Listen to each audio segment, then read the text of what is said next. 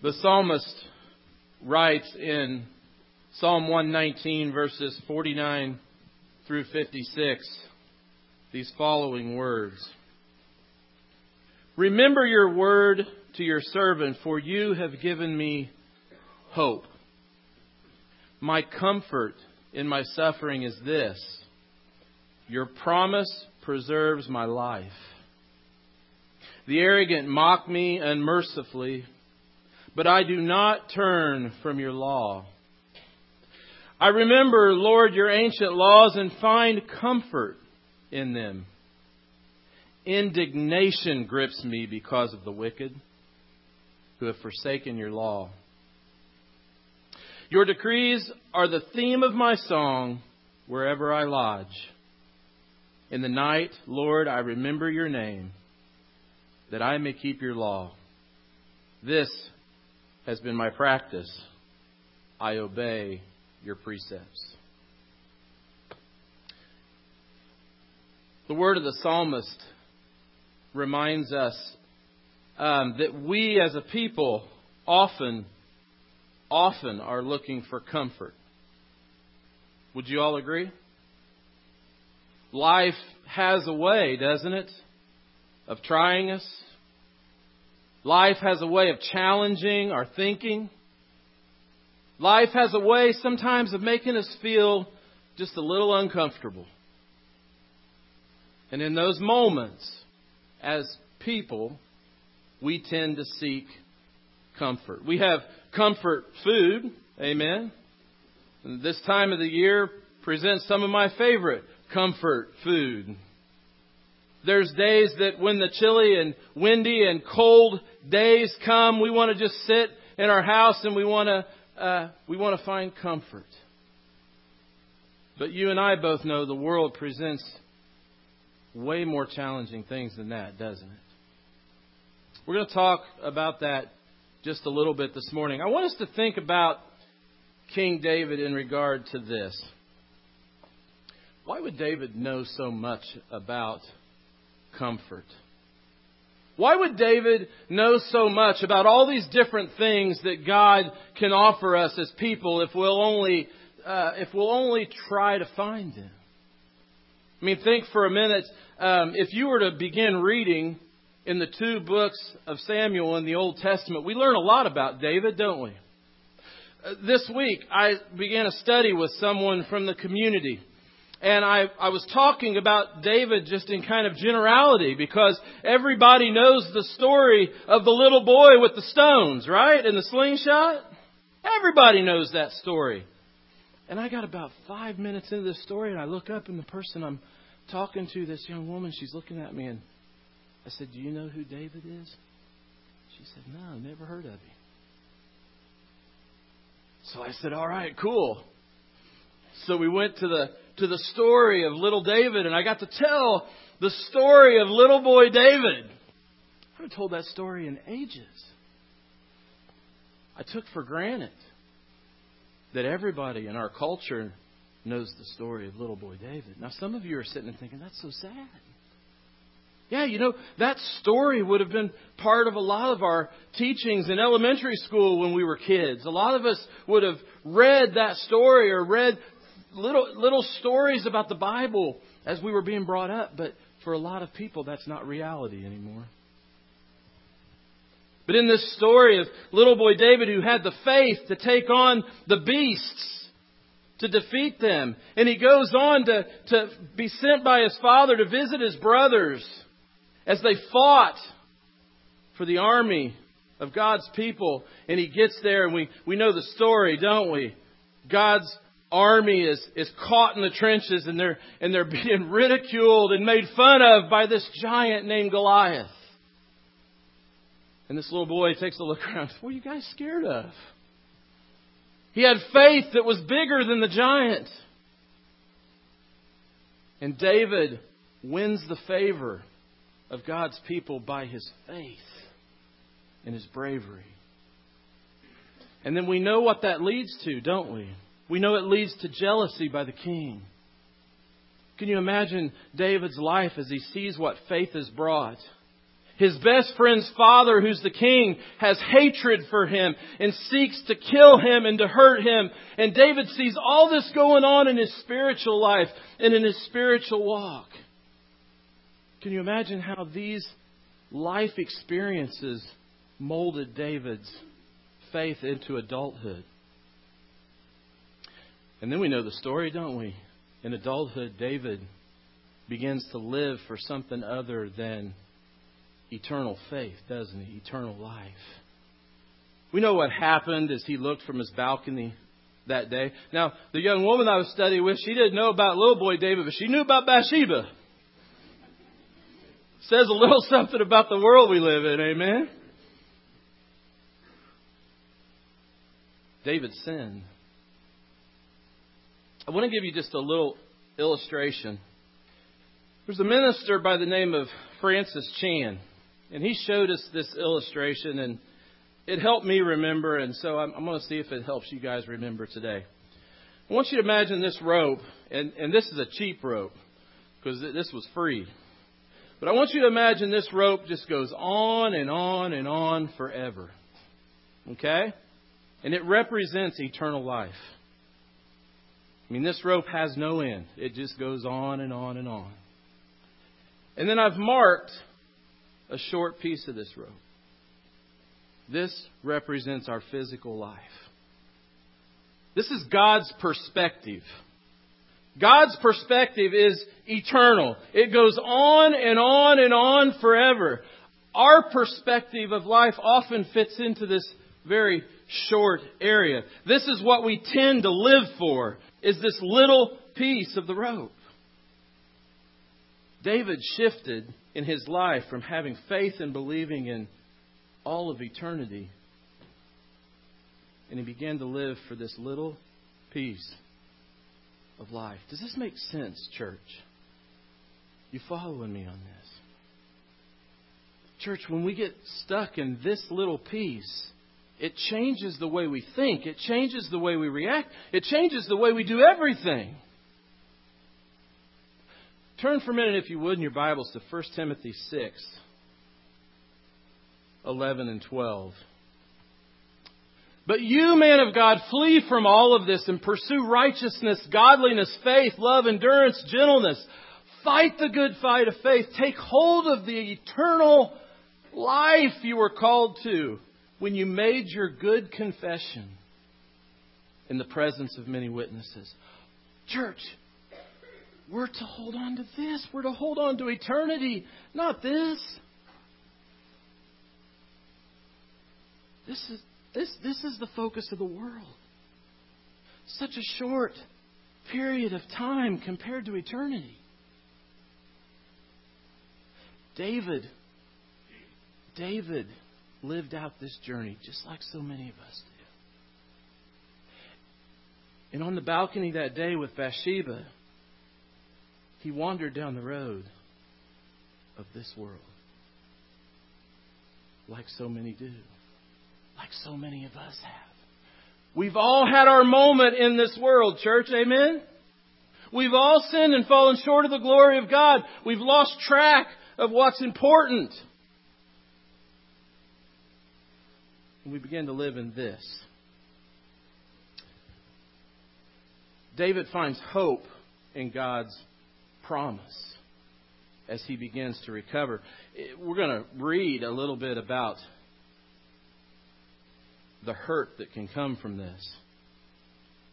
Point two this morning is what others think really can hurt, can't it? I mean, we, we like to believe that what others think doesn't matter, but it does, doesn't it? To some degree, what others think tends to matter in our life. David's suffering seems to stem from the persecution of other people in this text. He's upset because of how he's being treated by others. Now, consider David's story again for a minute, right? What do you think it was like in David's life when the king set out to kill him? He had served that king with honor, with faith, with dignity. He'd put his all into his life for that king and for God's people. He stepped out of the trench when no one else would. He served the king with valor and honor. How do you suppose it felt when the king came back with hatred and jealousy? So he's experiencing this persecution that a person sometimes experiences when they're faithful. Church, this happens a lot. If we live in this community and we begin to, to really delve into that, that short little period of the world and life, what we'll find oftentimes is persecution for the faithful. And it hurts. It's very, very hurtful. The Hebrew word here that, that translates arrogance, it, it has a kind of a special meaning. It, it's arrogance in this sense, kind of directed towards someone who created their own laws. You follow what I'm saying? And here's why that was arrogant in this culture is what was the law of the land? It was the Jewish law. It was God's law, correct? We all agree on that at this point in time. So, what would it really say if someone started creating their own law? I don't care what God said. Do you get much more arrogant than that? I mean, think about that for just a moment. Do I get much more arrogant if, if, if from the very beginning of my life I was taught God's law and I, and I just come up and say, I don't care, I'm going to make my own? Where are you putting yourself on the stair steps of life there? That's arrogance. And this is what the, the Hebrew meaning of that word that translates is. Now, so David is dealing with the arrogance and the persecution that is coming from those who think they're above the law and they're beyond the law. And he's dealing with a lot of that, knowing what he's been through in his life and knowing not just what that's doing to hurt him, but what it's doing to hurt those around him. And so it puts David in a position to have two very different emotional responses. The first one is this the first response is of indignation and anger, verses 52 and 53. Now you consider David's uh, you know, his perspective on this, turn to 2 Samuel 12, 15 through 20. 2 Samuel 12 up in the, the front of your Bibles. And we're going to read together verses 15 through 20. After Nathan had gone home, the Lord struck the child that Uriah's wife had borne David and became ill. David pleaded with God for the child. He fasted and spent the nights lying in the sackcloth on the ground. The elders of his household stood beside him to get him up from the ground, but he refused, and he would not eat any food with them. On the seventh day, the child died. David's attendants were afraid to tell him that the child was dead, for they thought, well, the child was still living. He wouldn't listen to us when we spoke to him, how can we now tell him the child is dead? He may do something desperate. David noticed that his attendants were whispering among themselves, and he realized the child was dead. Is the child dead? he asked. Yes, they replied. He's dead. Then David got up from the ground after he'd washed and put on his lotions and changed his clothes. He went into the house of the Lord and worshiped. Then he went to his own house, and at his request, they served food, and he ate. Why is David so passionate? Why is he so passionate that he's willing to get angry? He's willing to be indignant because he knows where this is going. He knows what the outcome is of this kind of behavior. And so part of our appropriate response, church, to persecution is anger. Okay, part of the response is anger. It's okay to be angry. David demonstrates here indignation. Word means anger. But you can't have this response without the second response. And that's the response of love.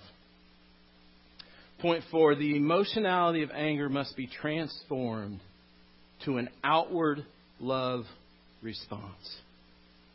David offers in this text of verses 54 through 56 four really good ways to respond to anger. One, he sings songs of praise that help him remember God's desire.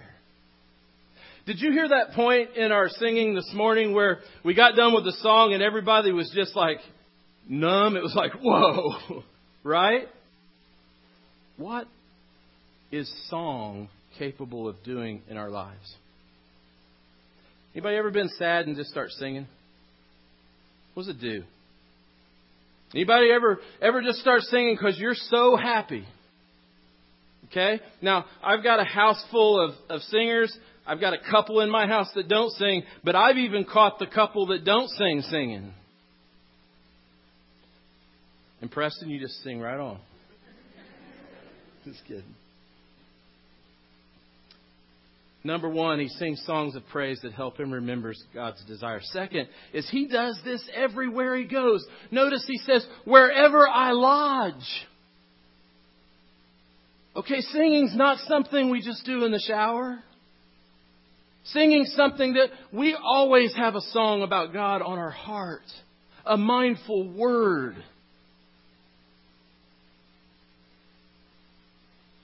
Says, I do this everywhere I go. I don't lose track of it. This is how I get back on track. Third, and one of our brothers brought this up last week in, in the class I taught, and I think this is such an important point. He focuses his concern upon himself and his own actions. How many of you ever heard the term, you know, just worry about yourself? Would the world, the world be a better place if you just worry about yourself? Just you do what's right. Don't worry about everybody else. Just you do what's right. Okay? Try to teach my, my football players. You play your position and don't worry about playing everybody else's. Because when you start playing everybody else's, it creates huge problems. Brothers and sisters, what David insinuates in this text is that we need to spend some time just worrying about ourselves. Not that we we shouldn't be concerned with the needs of others, but we need to worry about our own actions. We need to worry about our own temples. We need to worry about what we're doing to ourselves within ourselves spiritually. Because it's only then, when our plank is gone, that we can help others with their splinters. You follow what I'm saying? And finally, David insinuates this in this text. He focuses on God and God alone. Funny story to illustrate this, and, and I, goodness, I wish he was here today. Um, I'd actually have him come up and tell the story because he does it so much better. But when we were in El Salvador and we were doing mission work, we were in a medical campaign. And Dr. Brandon Day was seeing patients, and I, I believe it may have been Debbie that was translating for him. And uh, he got to a point where he was going to prescribe some medication, and the medication was going to be taken to this house. And, and Brandon was trying to explain it. And he kept saying, Jesus is going to bring this to your home. Jesus is going to bring this to your home. And, and each time Brandon said that, her eyes got bigger and bigger and bigger because this Christian medical missionary was telling her Jesus was going to bring this to her home. And I know what she had to be saying. Man, I got to clean the house. It's important that when we're talking about God, we're talking about God and God alone, and that we make that clear, church. We can't get mixed up with what the world has to offer and what God has to offer. Oh, man. This is difficult this morning, but I'm going to try this. I want to try to share the perspective of a young woman named Anna to close out this morning. Anna heard a man come through the door firing shots.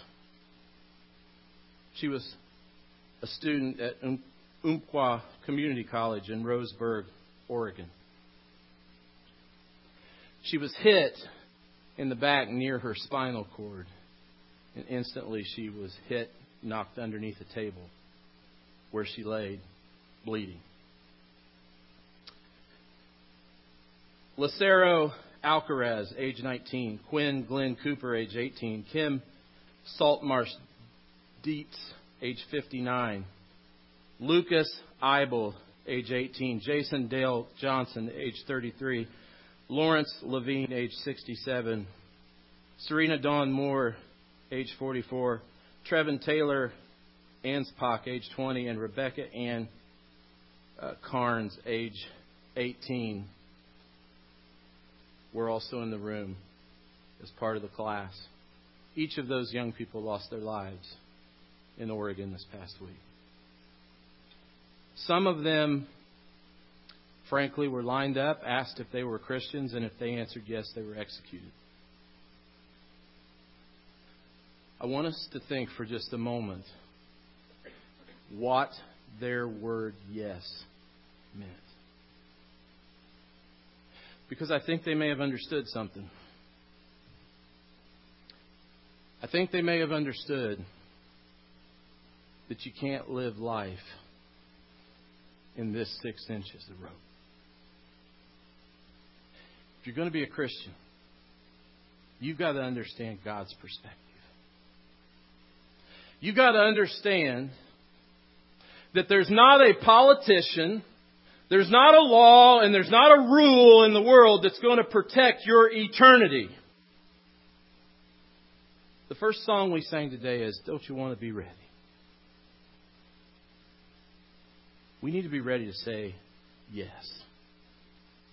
Now, I don't know what that'll look like for any of us. A few weeks ago, we were trying to make a decision whether to go to El Salvador in December. And I made the choice that we wouldn't go, that we wouldn't send missionaries because it's dangerous there right now. 937 murders just in the month of August. My 18 year old son challenged me. He said, Dad, what kind of faith is that? And I said, It's smart faith, son. Smart faith. And he got angry. He got really angry at me. In fact, he told me it was hypocritical. He said, Dad, you made a commitment to those children and to those people. And he said, all they're going to measure by your action is your faith. And that's going to affect their faith. For a period of time, I kind of got caught up living in the six inches of this rope. I know what some of you are thinking, and I get it. I'm not putting you down. I'm just saying that all of us struggle a little bit with this short piece of rope. I don't know about y'all, but I want to start living for eternity. I want to know someday where the end of that rope goes. And I don't want to get caught up living for this. Ever. David reminds us the importance of finding comfort in God's Word. There's no greater comfort found than what is found in Jesus Christ of Nazareth. This morning, I want you to evaluate where you're at in that whole rope thing. I've given you an illustration that's easy. I know looking at it, I, I get emotional. I get it. And part of it is I'm a softy. The other part of it is is I know deep down that I get caught up an awful lot in the short end of that rope. And sometimes I'm ashamed of that. And I need God to deliver me. If you need God's help this morning, then I want you to come while we stand and sing.